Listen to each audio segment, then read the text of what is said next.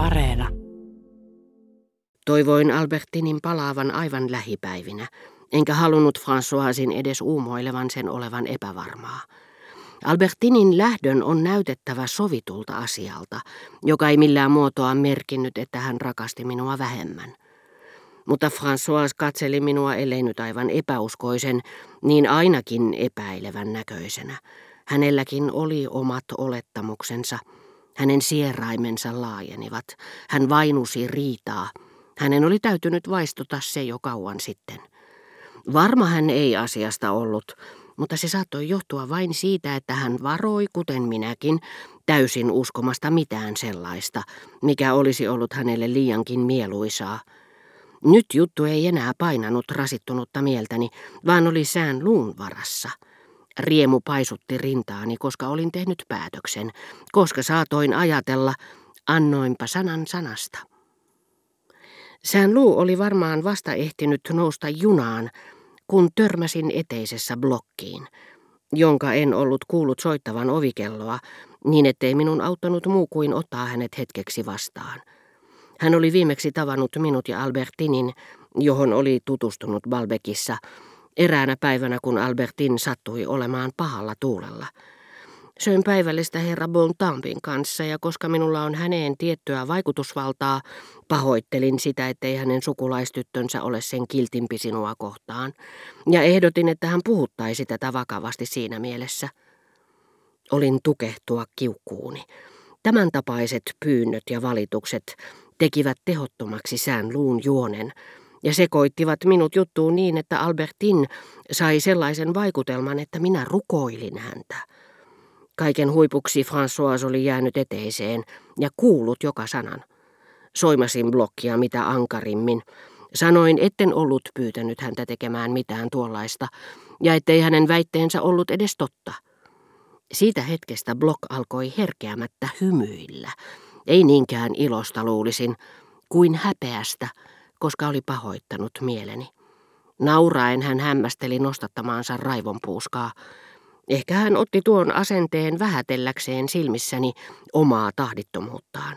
Tai siksi, että oli luonteeltaan raukkamainen ja kelli valheessa iloisesti ja laiskasti kuin meduusat vedenpinnassa. Mutta olipa Block mitä oli, toiset ihmiset eivät lopulta koskaan voi asettua meidän asemaamme, eivätkä siksi tajua, miten paljon pahaa heidän harkitsemattomat sanansa voivat meille tehdä. Olin juuri lähettänyt hänet tiehensä, koska en keksinyt mitään, millä korjata hänen tekonsa, kun ovikello soi uudestaan, ja François ojensi minulle kutsun turvallisuuspoliisin päällikön puheille. Sen pikkutytön vanhemmat, jonka olin tunniksi tuonut luokseni, olivat nostaneet minua vastaan syytteen alaikäiseen kohdistuvasta haureudesta. Elämässä on hetkiä, jolloin kimppuumme käyvät ikävyydet, synnyttävät Wagnerin johtoaiheitten lailla risteilevässä moninaisuudessaan eräänlaista kauneutta, niin kuin sitä synnyttää myös se samalla esiin pulpahtava aavistus, että tapahtumat eivät näykään siinä pienessä peilipahasessa, jota älymme kantaa edessään, ja kutsuu tulevaisuudeksi, vaan jäävät sen ulkopuolelle ja ilmaantuvat yhtä yllättäen kuin todistaja tavatessaan rikollisen itseteosta. Omiin oloihinsa jätettynäkin tapahtuma muuttuu. Joko tappio suurentelee tai tyydytys vähättelee sitä. Mutta harvoin se jää yksin. Eri tapahtumien herättämät tunteet taistelevat toisiaan vastaan, ja ainakin hetkittäin, kuten poliisipäällikön luon mennessäni sain kokea, pelko torjuu sydänsuruja tehokkaasti. Tapasin poliisilaitoksella tytön vanhemmat, jotka sättivät minua. Meillä ei semmoista suvaita, ja palauttivat 500 frangia, joita en huolinut, sekä poliisipäällikön, joka ihaili saavuttamattomana esikuvanaan yleisten syyttäjien sanavalmiutta, ja sieppasi joka ikisestä lauseestani sanan, jota sitten käytti henkevän ja musertavan vastauksen sorvaamiseen. Se, että olin asiallisesti ottaen viaton, ei tullut edes puheeksi. Se oli ainoa vaihtoehto, jota kukaan ei halunnut hetkeksikään hyväksyä.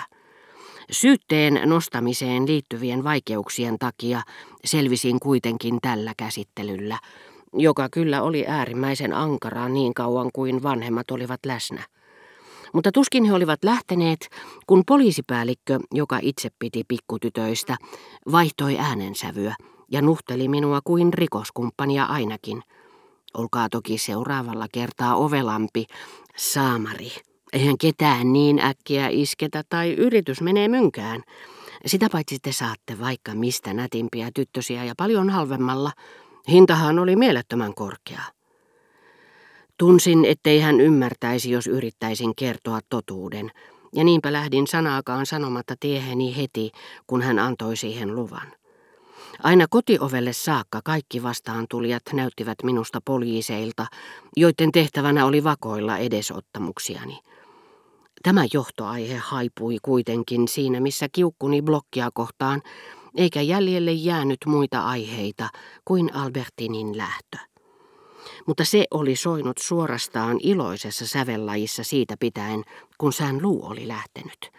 Sen jälkeen, kun hän oli ottanut tavatakseen rouva Bontampin, huoleni olivat hälvenneet. Luulin sen johtuvan siitä, että olin tarttunut toimeen. Uskoin vilpittömästi niin, sillä koskaan emme tiedä, mitä sielussamme piilee. Itse asiassa minua ei, kuten luulin, tehnyt onnelliseksi se, että olin vierittänyt oman päättämättömyyteni sään luun harteille. Kokonaan en silti erehtynyt, sillä patenttilääke onnettomaan tapahtumaan, ja kaksi kolmasosaa tapahtumista on onnettomia, on päätös. Kääntämällä ajatuksemme nurin niskoin, se keskeyttää tapahtuneesta kumpuavien ja sen värähtelyä pitkittävien ajatusten virran, sekä murtaa sen päinvastaisten ajatusten vastavirralla, jonka alkulähde on toisaalla, tulevaisuudessa. Mutta ennen kaikkea nämä uudet ajatukset tekevät meille hyvää. Ja niin oli minua sillä hetkellä piirittävien ajatusten laita, kun ne tulevaisuuden perukoilta tuovat mukanaan toivon. Itse asiassa minut teki onnelliseksi salainen vakaumus, ettei Albertin voinut olla palaamatta, koska sään luu ei voinut epäonnistua tehtävässään. Tajusin sen heti ensimmäisenä päivänä, sillä kun en saanut sään luulta vastausta, aloin uudestaan kärsiä. Tekemäni päätös, täysien valtuuksien antaminen, ei siis ollutkaan aiheuttanut iloani, joka siinä tapauksessa olisi kestänyt, vaan ilon syy oli se, että ajattelin, se onnistuu varmasti, samalla kun ääneen sanoin, kävi miten kävi. Ja hänen viivyttelynsä herättämä epäilys, ettei suunnitelma välttämättä onnistuisi, oli minusta niin vastenmielinen, että iloni oli mennyttä. Se, että ennakoimme ja toivomme onnellisia tapahtumia, on todellinen syy iloon, jonka johdamme vallan muista syistä, iloon, joka päättyy antaakseen meidän taas vaipua suruun, ellemme enää olekaan niin varmoja toiveittemme toteutumisesta. Juuri tämä näkymätön luottamus pitää pystyssä tunneelämämme rakenteita. Ilman sitä ne horjuvat. Olemme nähneet, kuinka tuo luottamus määrää sen, onko joku mielestämme arvokas vai mitätön. Tapaammeko hänet täynnä intoa vai harmia. Se auttaa meitä niin ikään kestämään surua, joka tuntuu vähäiseltä vain siksi, että uskomme sen vielä päättyvän, tai sitten se suurentaa surua äkki arvaamatta, siinä määrin, että toisen läsnäolo tuntuu yhtä arvokkaalta, joskus jopa arvokkaammaltakin kuin oma elämämme.